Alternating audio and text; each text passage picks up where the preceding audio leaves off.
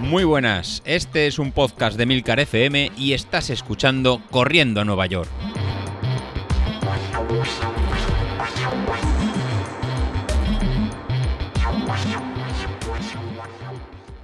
Hola a todos y bienvenidos al programa de los miércoles, el programa pirata de la semana. Y sí, efectivamente, hoy es miércoles. La semana pasada fue muy complicada y al final tocó grabar el sábado y publicar el domingo.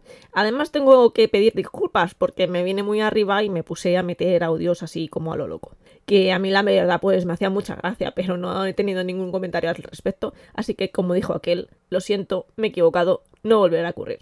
O sí, quién sabe. En primer lugar, quiero dar la enhorabuena a todos los que el domingo os pusisteis un dorsal, que menudas marcazas se pegaron algunos, sobre todo en la milla de Barcelona. Y a pesar del frío, porque la verdad que el domingo hizo frío en Barcelona, pero también hizo mucho frío en Madrid. Y es que en la salida de la media maratón Movistar de Madrid estábamos a cero grados, vamos, ni frío ni calor, que se suele decir y estuve los 21 kilómetros con los dedos de los pies congelados, de verdad, y es que no se me calentaron en ningún momento. Y eso que soy una persona que corriendo enseguida le sobra todo, o sea, por mí corría medio en bolas, pero tampoco quiero que me denuncien por escándalo público, claro está, o por daños psicológicos de todo aquel que se me cruce. Con ese frío había mucha gente muy muy abrigada, mucho más de lo habitual.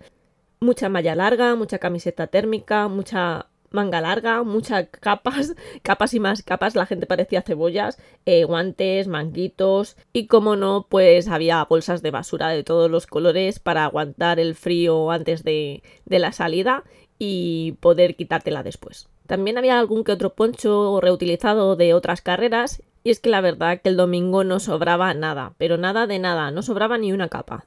Así que ayer el capítulo de David iba sobre la crónica de su carrera y hoy pues toca la crónica de la mía.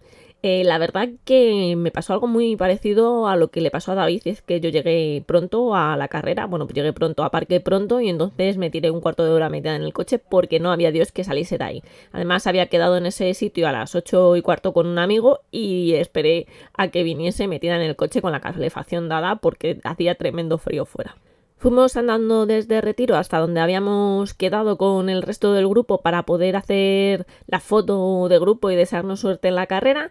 Y allí me junté con José y Ana, que serían las dos personas que me acompañarían prácticamente la carrera entera, o esa era la idea, lo que pudiese yo por lo menos aguantar, o José, porque también iba en unas condiciones un poco peculiares, igual que las mías.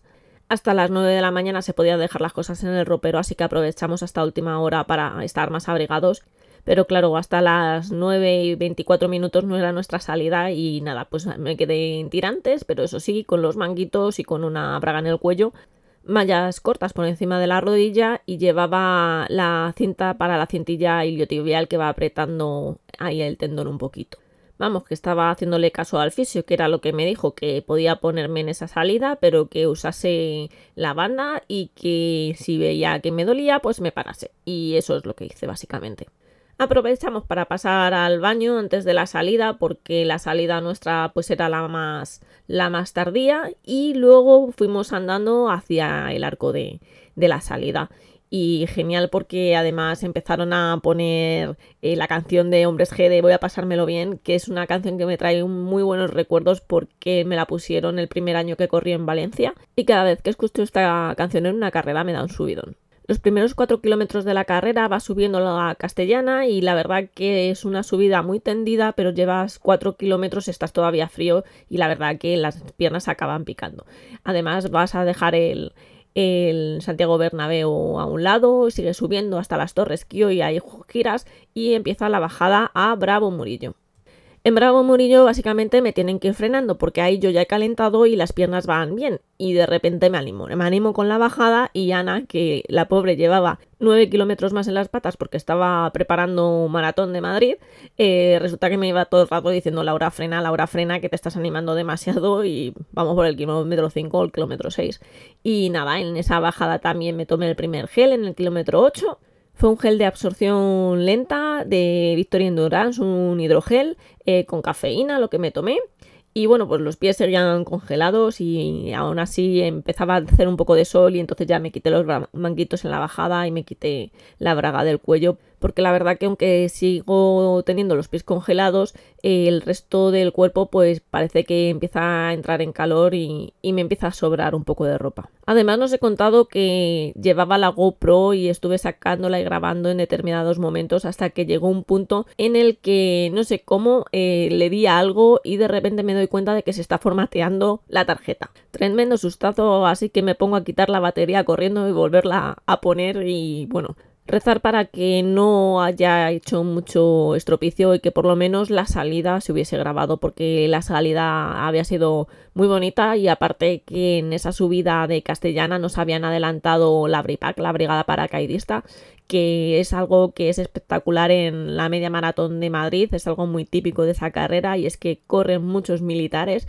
Este año iban de rojo y amarillo iban desfilando todos corriendo eh, haciendo la bandera de España y cantando canciones militares mientras, mientras iban corriendo y la verdad que es muy chulo verlos cuando te adelantan, sobre todo porque a mí me adelantan, pero es muy chulo verlos correr. Un año me incluyeron a mí en el grupo y no me dejaban salir y es muy divertido. En todo momento voy bastante preocupada de la rodilla, siendo consciente de las sensaciones, que tampoco es algo que sea bueno porque parece que cuanto más pendiente estás, más molestias tienes y la verdad que no causaba problemas y era peor al final la falta de fondo que me notaba que la propia rodilla.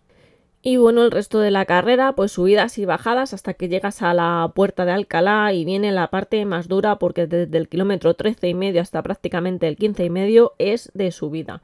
Aún así, la rodilla sigue respetando, no tengo ninguna molestia y comienza la bajada en Príncipe de Vergara y aprovechando que estamos en bajada y que llegamos al kilómetro 16, pues me tomo el gel de absorción rápida, en este caso un Energy Gel de, también de Victoria Endurance, el de sabor mojito que además también tiene cafeína. En este punto de la carrera ya solamente estábamos Ana y yo porque José tuvo que pararse a estirar eh, porque él igual venía de una lesión, había entrenado poco y tuvo que pararse en un determinado momento momento y ahí le sacamos algo de ventaja. Como os he dicho, íbamos de bajada, pero ya mis piernas no recuperan, no soy capaz de volver a acelerar en esa bajada y ya tengo en la cabeza que en breve Ana va a tirar para adelante, la voy a decir que que ya termine la carrera, que yo voy a tener que pararme a andar porque empiezo a notar la pierna de la rodilla mala cargada. Era algo que me había dicho el fisio, que era normal porque al final los músculos van compensando y que era muy normal que esa pierna se me cargase más que la otra y de hecho es que la otra estaba perfecta, la rodilla estaba perfecta, la rodilla mala de hecho es que no dio prácticamente ningún problema. En algún momento tuve una ligera molestia, pero muy ligera y se iba. Y el problema básicamente es que tenía toda la pierna cargada, tenía el isquio cargado, tenía el glúteo cargado Así que cuando giramos hacia Atocha, prácticamente en el 19 y medio, ya le dije a Ana que ya tirase para adelante, que se resistió mucho, no me quería dejar sola, pero le dije que ella tenía que terminar su tirada larga bien y sobre todo porque además ese final es también el final de la maratón y quería que tuviese esa sensación de llevar tantos kilómetros en las piernas porque os recuerdo que llevaba 9 kilómetros más que nosotros y al final aunque ya intentase tirar de mí yo iba a ser una carga porque tenía la pierna muy cargada y sabía que me iba a poner a andar en, en algún momento. Y así lo hice del 19 y medio hasta meta. Estuve haciendo cacos. La verdad que corrí prácticamente más que pero tuve que andar trozos en los que me iba masajeando el isquio, me iba clavando los dedos en la inserción del isquio con el glúteo.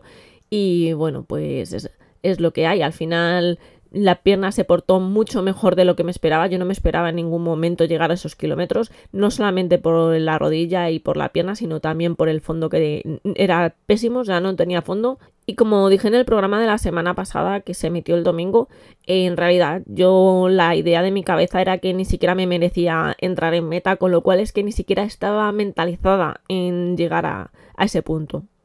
Pero bueno, lo hice, llegué a meta en 2 horas, 27 minutos, 9 segundos, tiempo oficial, con un ritmo de 6.55. Me sorprende muchísimo que pudiese correr, hacer cacos al final, pero al final que me saliese un ritmo sub 7 minutos el kilómetro, la verdad que me parece una pasada, todavía estoy muy sorprendida. Y las pulsaciones medias fueron de 161 pulsaciones por minuto, que siendo yo la verdad que está muy bien. Y la verdad que si entré por esa meta es gracias a mis acompañantes, en especial a Ana que me iba frenando en las bajadas y me iba animando en las subidas, porque no era consciente en ningún momento de que yo tenía esa media maratón en las piernas y la tenía muchísimo menos en la cabeza. Y para mí eso lo más importante dentro de una carrera. Sabes lo que me pasó en las 6 horas de Hortaleza al final. Eh, yo creía que podía hacerlo y pude hacerlo. Y eso es el 50% del trabajo que hay en una carrera. Al final, si tu mente dice que no, que no tienes el día, al final tus piernas le hacen caso. Y por último quiero hacer unas aclaraciones sobre las cosas que se hablaron en el grupo de Telegram del programa. En primer lugar quiero decir que en ningún momento me comparo con mis compañeros, que yo una cosa es que pueda hacer una coña sobre los tiempos de los demás con respecto al mío, pero eso no quiere decir nada. En segundo lugar, yo no me quejo del tiempo que he hecho en la carrera este domingo. Al revés, me parece asombroso haber podido terminarla, incluso mucho más asombroso que el ritmo fuese por debajo de 7 minutos el kilómetro. Y en tercer lugar, quiero decir que yo solo me comparo con mi yo del pasado, pero esa no tenía las mismas condiciones ni los mismos condicionantes que tengo hoy en día. Entre otras muchas cosas porque mis problemas y mis síntomas de ese posible colon irritable que tengo no estaban tan agravados. Y sé que mucha gente puede trivializar con este asunto o se puede creer que bueno, pues simplemente es que comes y te hinchas, pero es que no solamente es eso, es también mucho cansancio general porque al final aunque tú intentes comer bien, gran parte de estos nutrientes no los está absorbiendo tu cuerpo como debería aparte de los problemas psicológicos que derivan de todo este asunto. Y es que el estrés es también una parte muy grande de la causa de los síntomas, pero es que además, pues al final los síntomas lo que hacen es que se genere más estrés. Y el estrés además causa pues una disminución en el sistema inmunológico y además causa, por ejemplo, una disminución en el rendimiento deportivo. Pero aparte, pues hay un montón de condicionantes más que hacen que yo no pueda ser la que era en 2017. Y no solo porque han pasado unos cuantos añitos y el cuerpo ya no es lo que era. Y creo que en el grupo está bien dar opiniones, pero cuando empezamos diciendo que no queremos ofender a nadie, quizá es que sabemos que vamos a hacerlo. Y creo que lo mejor es la filosofía de José Luis cuando nos pregunta en qué te puedo ayudar. Y con esto termino, esto es todo por esta semana. Espero que llevéis genial vuestros entrenamientos. Nos vemos en el 10K de Corriendo a Nueva York de este fin de semana. Os recuerdo que es una carrera virtual. Pendientes en el grupo de Telegram para las inscripciones. Felices kilómetros a todos y abrazo de meta.